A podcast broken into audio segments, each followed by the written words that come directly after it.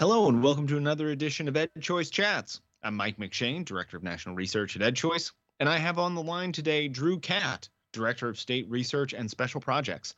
He is the author of a new paper, Commuting Concerns Before and During a Pandemic Findings from a National Cross Sector Survey of Parents on K 12 Transportation. Drew, great to chat with you today. Yeah, thanks for taking the hard job of uh, asking all the questions. You know, it, it takes it takes maybe you know a good 10 10 to 20 minutes of focused time to think of the right questions for this podcast which i know can be a, big hurdle compared to the uh, i think about 13 months that i spent working on this project so well, look, I think this is one of those cases where the title gives away a bit of the story. So let's talk about this paper and the 13 months that you spent on it. So, what did you do to collect the data for this report? Yeah, and that's not 13 months of spending time on it because yeah, the, the data collection takes up a big part of it. Um, so this was another survey that we partnered with Hanover Research, based out of Arlington. We kind of went back and forth. I designed the questionnaire. They tweaked a couple questions, added a couple questions, and then yeah, they had it put out to a panel provider. So the data was initially collected at the end of 2019. Yeah, I know that sounds and feels so long ago, but yeah, we first really started asking questions about the 2019 20 school year. So, really, starting in the fall of 2019, what parents were thinking about for transportation. Uh, did some, you know, they went back and added some demographic data towards the end of the year. And then, yeah, they did the yeoman's work of, you know, taking a stab at a lit review and getting all the data together for me to play with and work with. And by, by, by play with, I mean making charts. I don't you know, tweak the data to certain conclusions or any means. Uh, when I say play with data, I mean, hey, let's find the right chart to make this pop. Yeah, so then we kind of kind of had a little, I guess, uh, making lemonade out of lemons. So it was about, uh, I think it was about March or April. We were really getting to the, I was really pushing towards the final draft of this report. Got some great reviewer feedback from ex- some external folks, and then was having a meeting with our comms team and they're like, yeah, this is a report about school transportation. And nobody's going to school right now because we're in the middle of a pandemic. Could you possibly, like, you know, go back and ask a couple questions that, you know, maybe more pertinent to life as we know it now? Like, yes, yes, that's a great idea that I should have thought of by myself already. So thank you uh, for making my project greater. And yeah, I, I love I love anytime anybody also gets their eyes on something that I work on because they always inevitably make it better than I could do myself. So that's a, the long way of saying that we collected the data via surveys. Uh, we did the initial fielding in 2019 and did the follow up this past spring into early summer. So, really trying to get to know how transportation plans have shifted from the beginning of the school year to what transportation currently looks like for their student, whether or not they're attending school hybrid, fully in person, or fully virtually. So yeah, it's all some great survey data. We did go back and during the 2020 fielding, we had Hanover add a nationally representative sample, which was kind of not the purview of the original survey since we were wanting to oversample some choice parents. So yeah, I also had a blog post that we put up over this last summer that has the link to the full questionnaire with a full nationally representative sample. And that's specific to more transportation in fall of 2020 as it relates to COVID. So let's go back to the before times. So mm-hmm. before mm-hmm. all the coronavirus stuff happened, what prompted you to want to write about school choice and transportation? Yeah, thanks, Mike. That's a great question. I think a lot of it came from, well, as you well know, the research team in general was looking at the uh, transportation puzzle and really how parents view transportation being a big aspect of that. So it's not only, hey, okay, we have this cool thing called school choice, whether it's a voucher, tax credit scholarship, ESA, or even if it's a charter or a magnet school. And it's all right. So so kids are used to taking the yellow school bus or you know walking or biking or having someone take them. What happens if it's not their traditional public school? What if that yellow school bus doesn't automatically follow them everywhere because you don't live in Pennsylvania, where uh, the school takes you to every school, even the private ones? It's really finding out what the perceived barriers within transportation were because we've heard anecdotally for several years that transportation can be a barrier to school choice So yeah, it's really diving into that and seeing what it was from a parent's point of view in terms of transportation barriers for school choice and just what transportation in general looks like. So, what do we know from the existing literature? So, research that was done before this about school choice and transportation. Yeah, I think it can be uh, summarized into a, a, few different lessons that we learned. Uh, so, the first one is that choosing a school other than your zoned traditional public school usually means longer commutes, which makes sense. The reason you're zoned to the school that you're zoned to is because it's uh, hopefully close to your house. And yes, it is possible that there is a private or charter school closer to your house than the traditional public school that you're zoned to attend, but I have a suspicion that that's more likely not the norm. So the second lesson is that there is a relationship between choice and commute length that is kind of mediated by income and race. So with a lot of things with education, income and race kind of have some cut points into separating who can more easily access what. And some of that can even come down to having a car with air conditioning or even the bus. The bus, whether or not the bus is able to have an air conditioned climate for its students during the, depending on where you live, the hot and humid, muggy months of August and September when school's really getting started. Another thing that really stood out from the previous literature is that the availability and cost of transportation, and not just distance and time, can impact a family's decision of kind of where to send their child to school. So it's not only, hey, can we access this transportation, whether it's a neighbor or utilizing, you know, public bus, uh, but really like, okay, how long does it take for a child to get to the school? One example that stands out from my previous job working as a private family foundation program officer is I was talking to some high schooler at a YMCA in the Boston area and just asking him, okay, like, you know, what's it like for you to go to school? He's like, well, I take this bus to this bus stop and then this bus and then this rail. And when all is said and done, he was in five different vehicles and took an hour and a half one way. And he had also chosen the most academically rigorous high school that he could get into in his area. So uh, kudos to him for taking the initiative and doing that. And he realized that it was a sacrifice that he himself was making. Not everyone lives in urban areas where that's possible. So that definitely can be a sticking point. Another thing in the previous literature, because don't want to dwell too much on this, get into the findings some. I'll speed up a little. Parents and school leaders worry about safety when it comes to public transportation providing transportation to students who attend schools other than their zone school involves high cost and budget strain for districts and CMOs. So even if, you know, like IPS is kind of more open enrollment, so my child could go to the zone school down the street, or we could go choose the school that may be a better fit for him and it may be the furthest one from our house. And yeah, it's understandably going to cost more money for the school district to transport my student as far away from the house as possible rather than as close to the house as possible.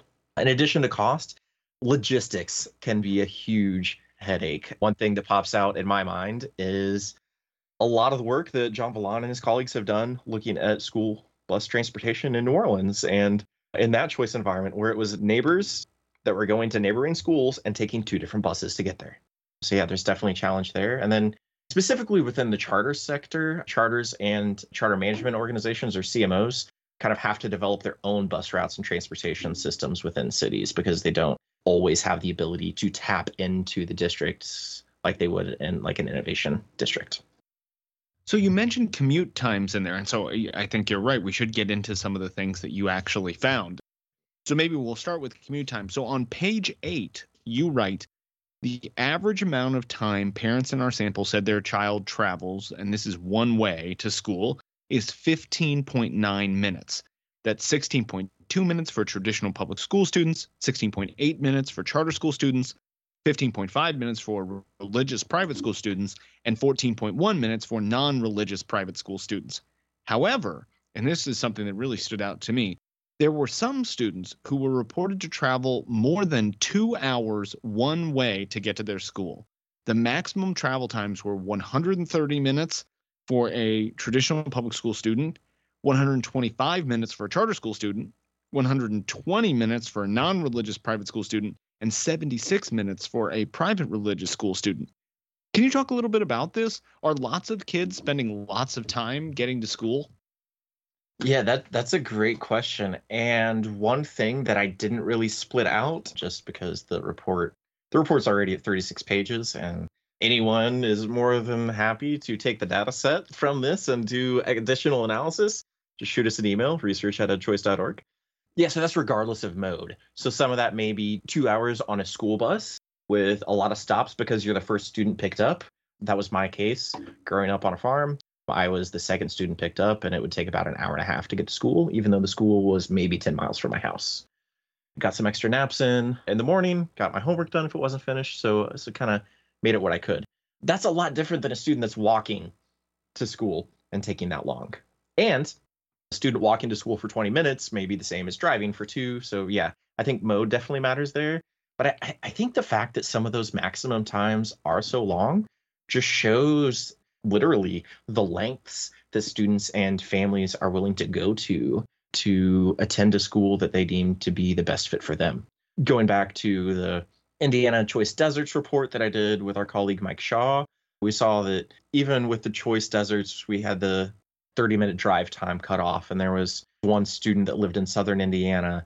The, you know, we didn't see exactly where they lived, just their residential district, that it took them about 35 minutes, most efficient routing possible, crossing the river into Kentucky, crossing over the river again back into Indiana.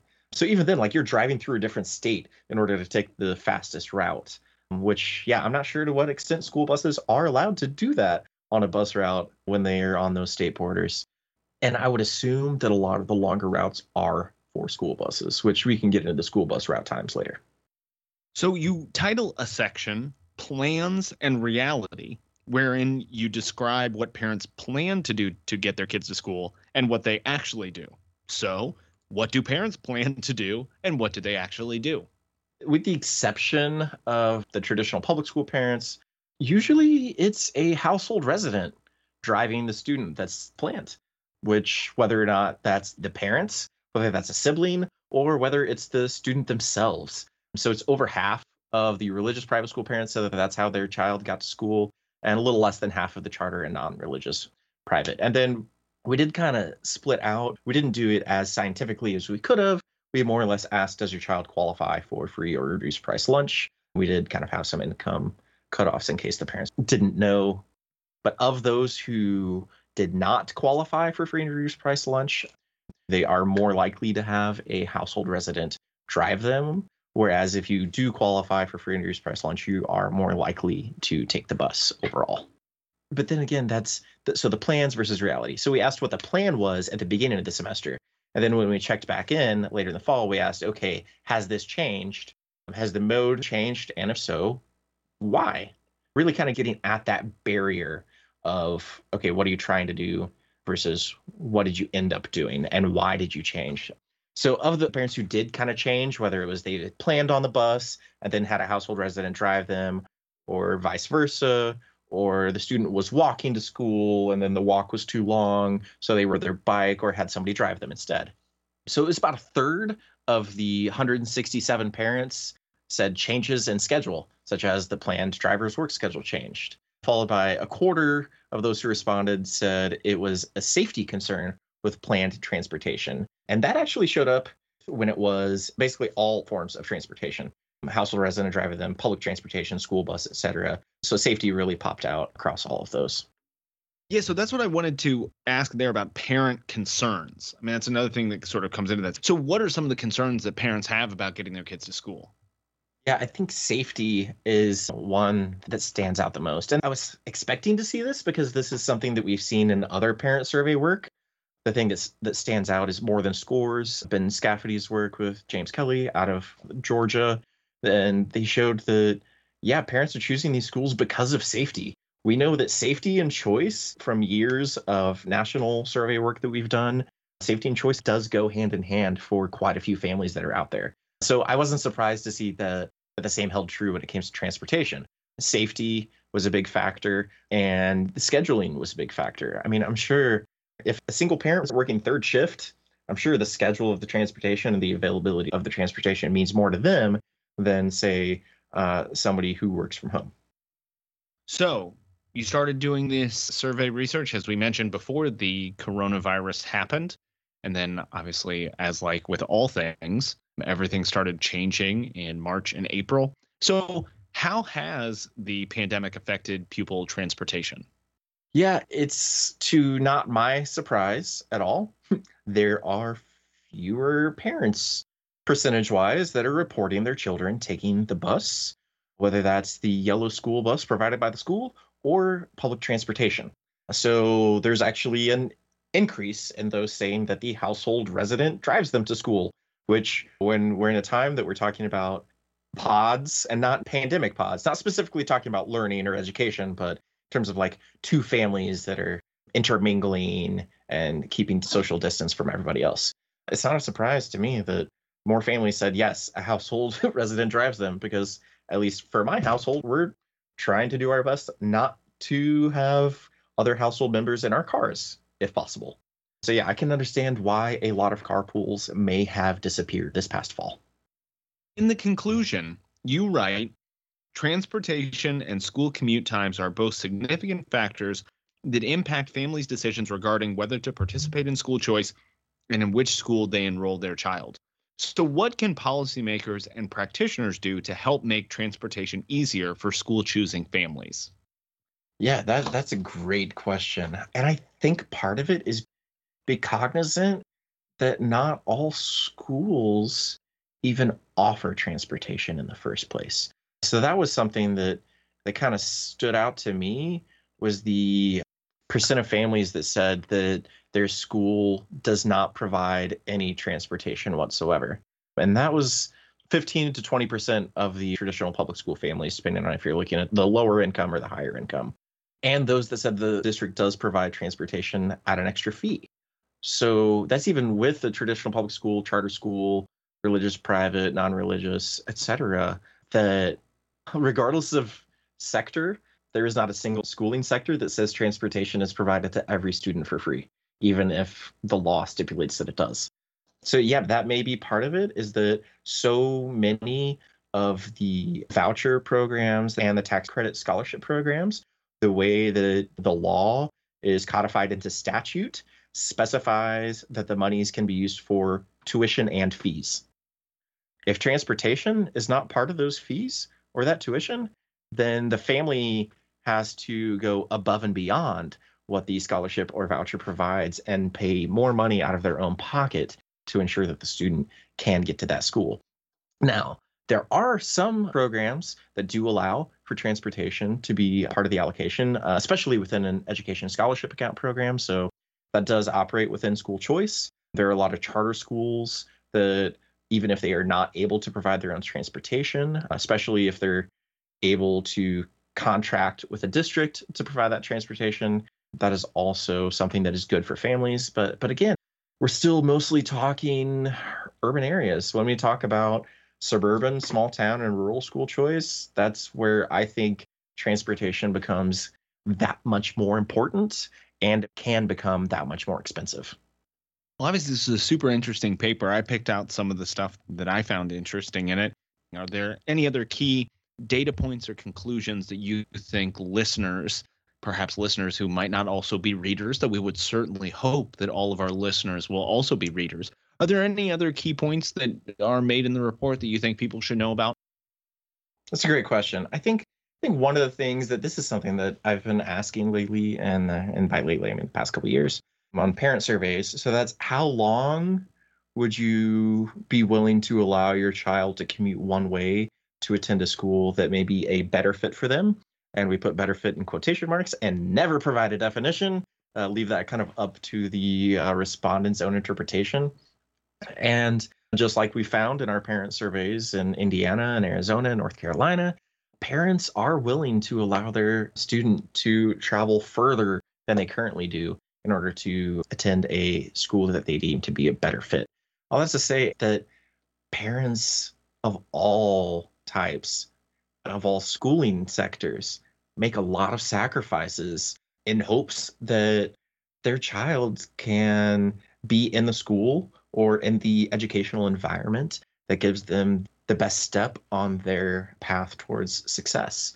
And here at Ed Choice, choice is a huge component of that, really wanting successful lives and a greater society as an outcome of kind of this choosing aspect. So, choice by itself is really part of this, um, and really thinking of how much choice really goes into even a student going to a traditional public school. It's not only, okay, what school are they going to go to nowadays? Because everyone doesn't just automatically go to the zone school anymore, which is, I think, great for the choice movement. But it's not only, okay, what school are they going to go to, but how are they going to get there? And okay, this is maybe the school that's going to be best for my student, but they don't provide transportation. So what am I going to do? How am I going to get them there? Or even, hey, this school is close to my work. It's great for me to take my student there, but then they get out of school an hour and a half before I get out of work. How are they going to get home? Or is there a space for them to wait there for me? Or is there a community center that they can go to nearby?